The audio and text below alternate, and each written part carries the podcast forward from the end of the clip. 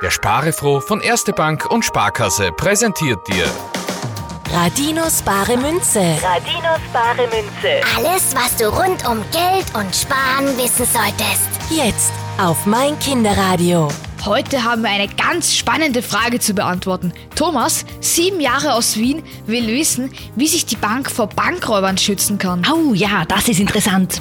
Es kommt ja leider, aber zum Glück nur selten vor, dass eine Bankfiliale überfallen wird. Das heißt, dass der oder die Räuber meistens mit einer Maske vor dem Gesicht und mit einer Waffe in der Hand in die Bank stürmen und Geld fordern. Ich würde sofort die Polizei rufen. Genau das tun die Bankangestellten auch. Und zwar mit einem versteckten Alarmknopf, den sie heimlich drücken.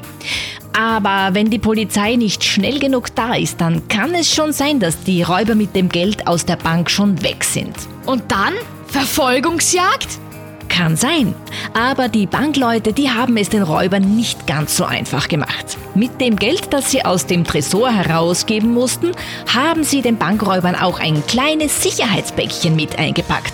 Das explodiert nach kurzer Zeit und verspritzt Farbe.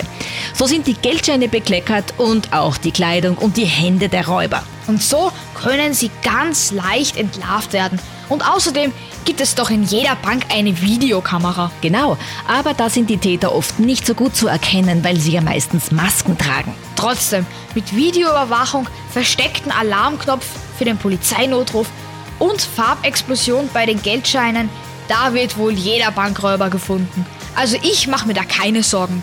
Radinos bare Münze. Radinos bare Münze. wird dir präsentiert von Erste Bank und Sparkasse. Und spare froh. Mein Kinderradio.